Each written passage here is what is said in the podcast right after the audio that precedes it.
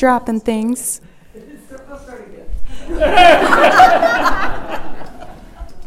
Thank you for being here for our warm up. now we're ready. You know, it's funny how um, how criticism can come up when we're trying something new, when we're out on a on a ledge, and and really expanding our comfort zone. It's so easy for that voice of of criticism or negative self talk to, to come up. And I um, am not talking about tonight, actually. Um, however, most of you know that um, I'm brand new here at the center. I've just started officially last month, even though I've started visiting the center about a year ago, a little bit more than a year ago.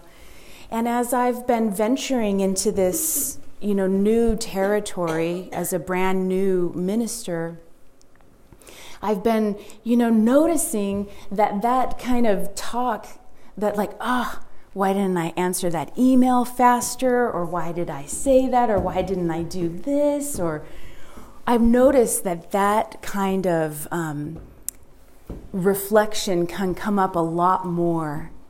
And so I recognize how easy it is then to not venture out of the comfort zone because of that, right?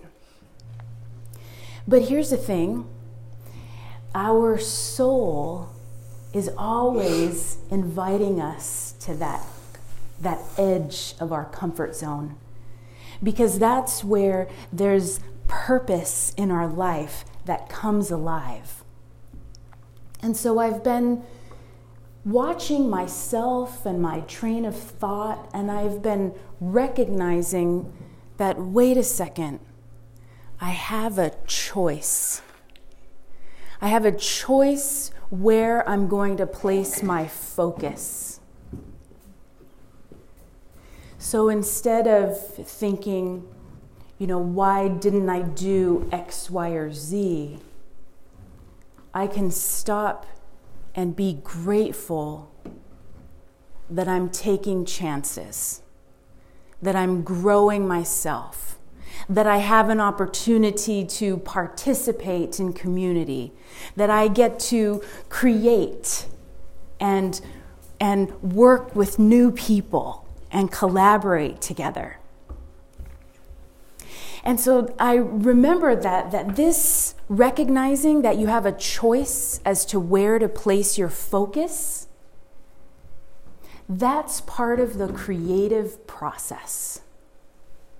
And that's something that we, that's probably one of our central tenets here at Center for Spiritual Living is that you are a creative being. And so we're talking a bit tonight about creating peace anew. And so it, it serves us well to remember in our creative potential that we can choose where to place our focus. And so you can ask yourself, where am I focusing? And what does peace look like in my life? And what does it feel like? When we begin to ask those questions, you then have the opportunity to cast a vision. So when I'm noticing myself getting critical of myself, I can stop and breathe and ask myself, well, what kind of leader do I want to be? And I can dream into that possibility and just remembering that dream. Maybe sometimes I spend a little bit of time thinking about some of the leaders that I look up to some of my role models. And I think about some of the traits that they have that I might like to also embody. And so I ask you to consider, you know, what we're going to do some of this casting of vision a little bit later tonight. So we can start to get those juices thinking, moving now as to what, what, what does your soul want to do and be in this world? Some of you who've, who've been here before might know that I really love the dictionary. I spend a little bit of time with it every time I'm, I'm writing a talk because words have not even just a, a meaning, but they also have energy to them. And one of the things that I've been thinking about lately is about contentment. You know, when I'm when I'm out on this growing edge and growing myself, it's sometimes a little bit challenging to feel a sense of contentment. Because I, I see where I want to go and what I'm striving for. And yet, I think contentment is available now, even though I'm a newbie. I think it's available to me now. I think it's available to you as well. And so I was really loving the definition that came from my app on my phone. And it, contentment comes in three pieces. The first one is a state of being satisfied with what one is or has.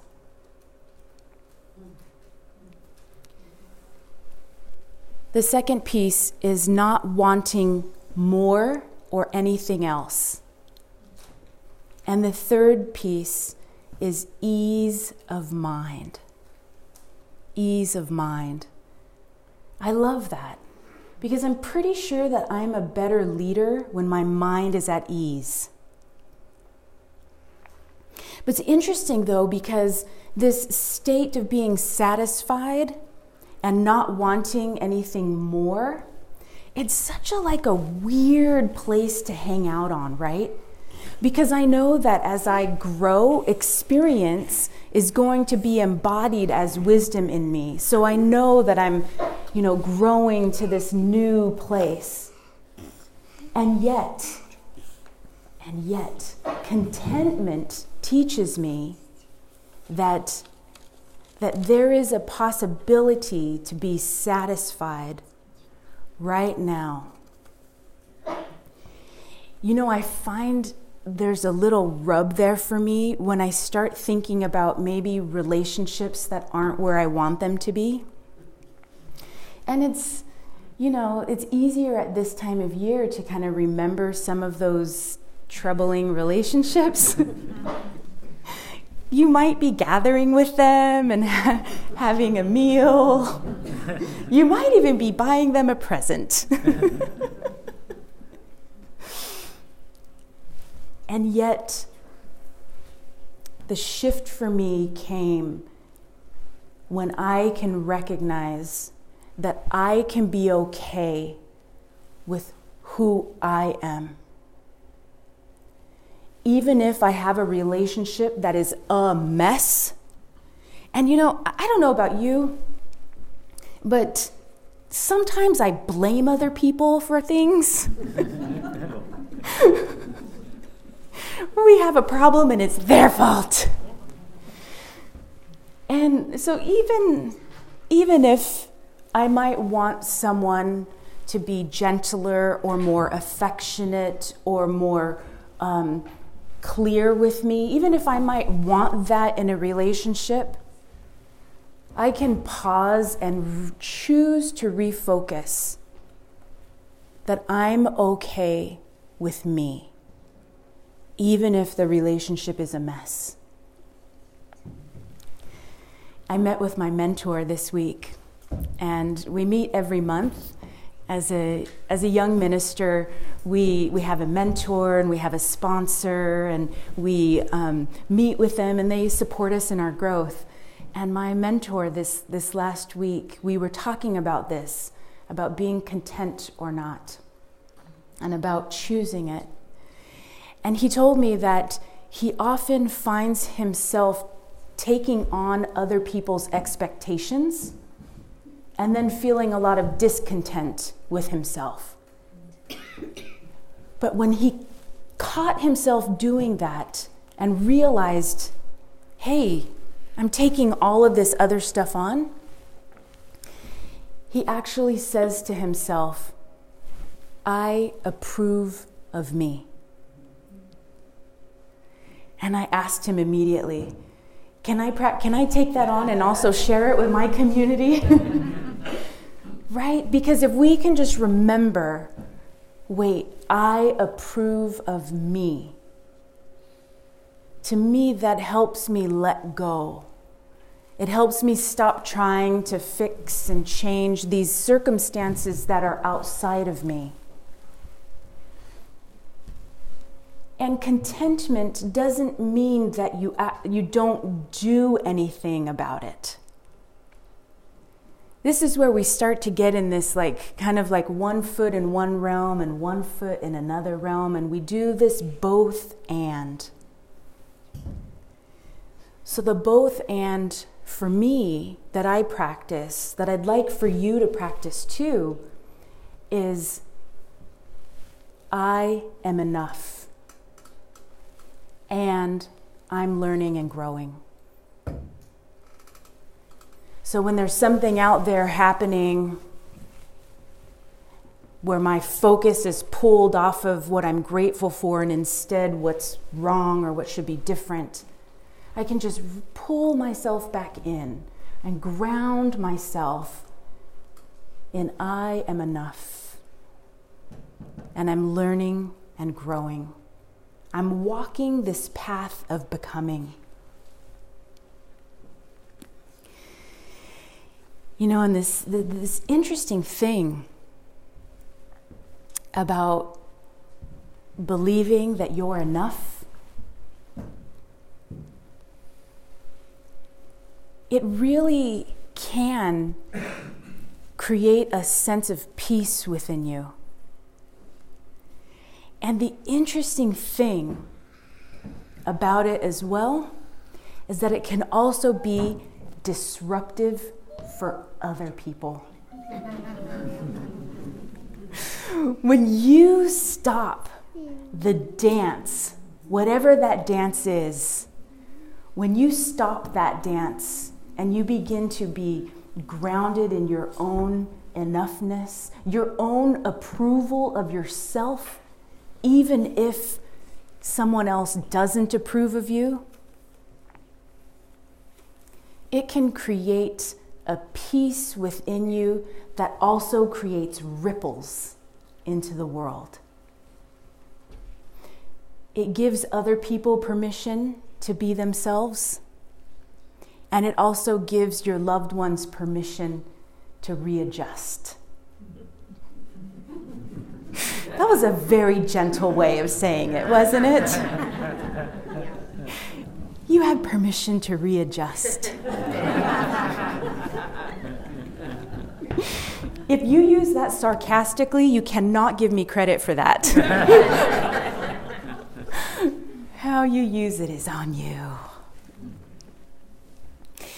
It's interesting that I've been thinking about peace and a sense of peace and contentment, and also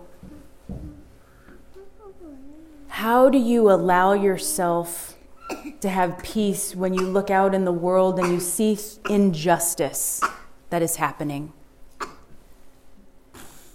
And this is where we can walk the both and. Because your truth, and when you embody it, it truly can disrupt the status quo. And I think that's a good thing.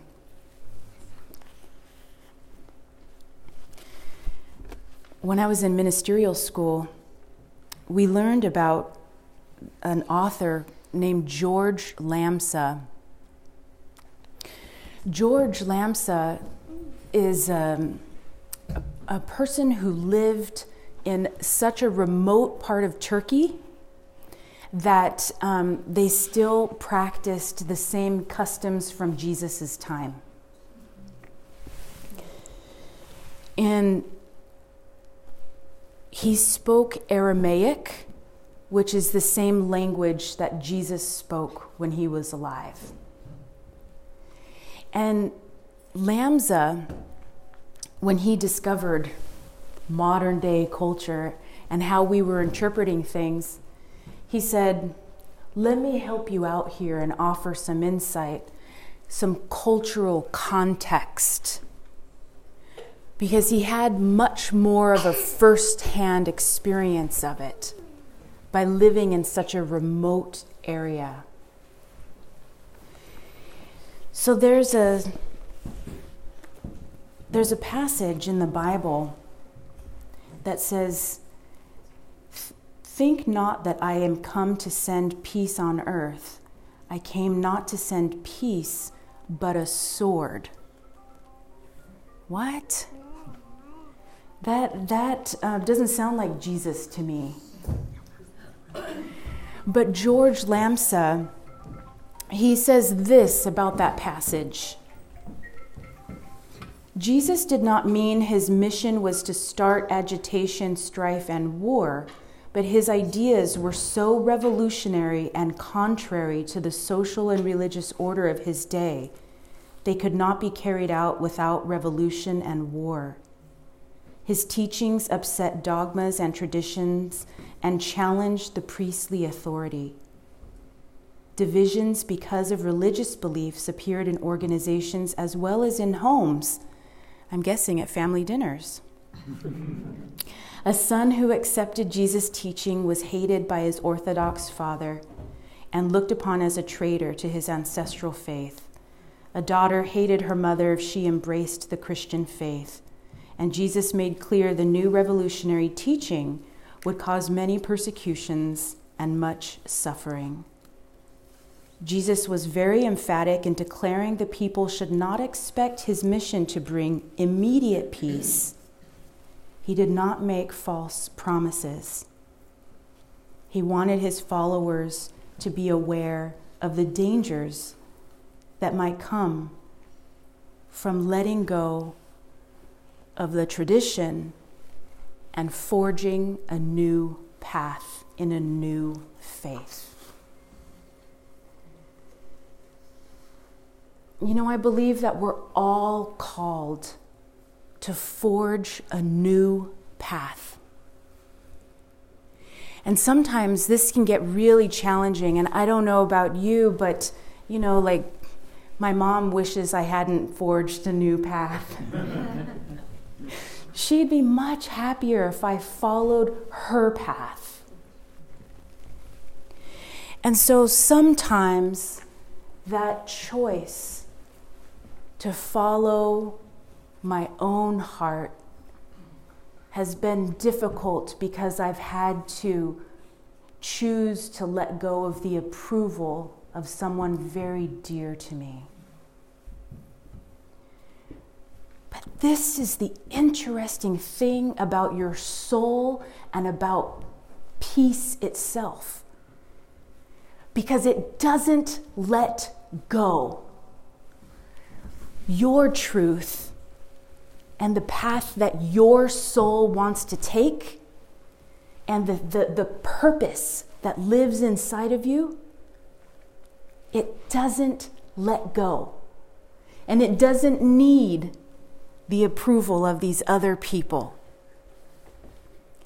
And actually, for me, that sense of peace has actually come from being willing to go out on that ledge to walk into the darkness of the unknown and to say, I'm willing to follow this path, even though I'm afraid and even though some people don't approve.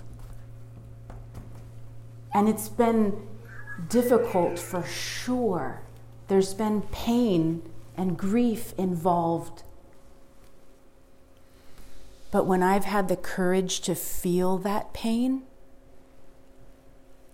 I've been a little bit freer to walk that path. And actually, the peace I have felt from following my authentic calling is much greater than receiving anyone else's approval. And I remind myself, I approve of me. Yeah. And today's a new day, thankfully, with a little more sunlight in it. and each day I can begin anew. You can begin anew. No matter what has happened, no matter what has transpired, no matter where you're at, you can begin anew right where you are.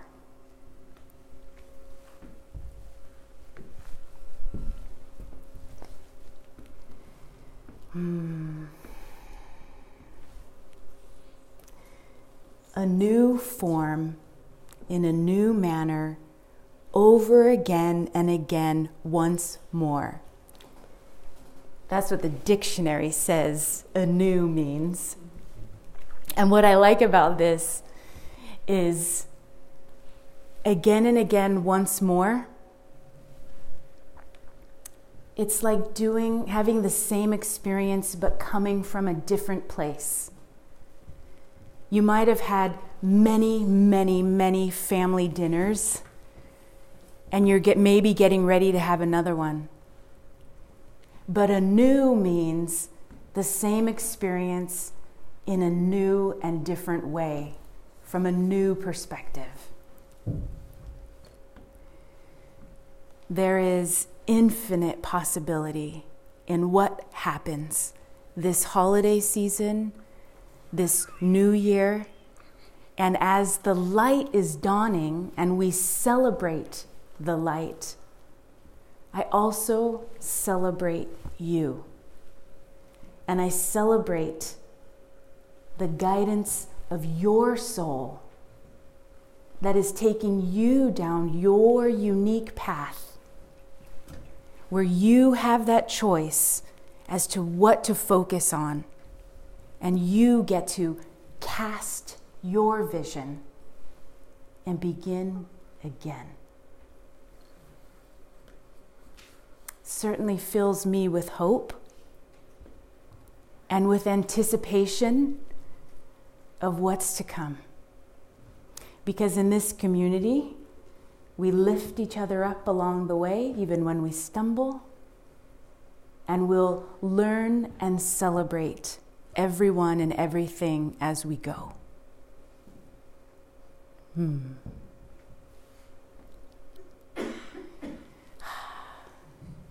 I love you. And so it is. So it is.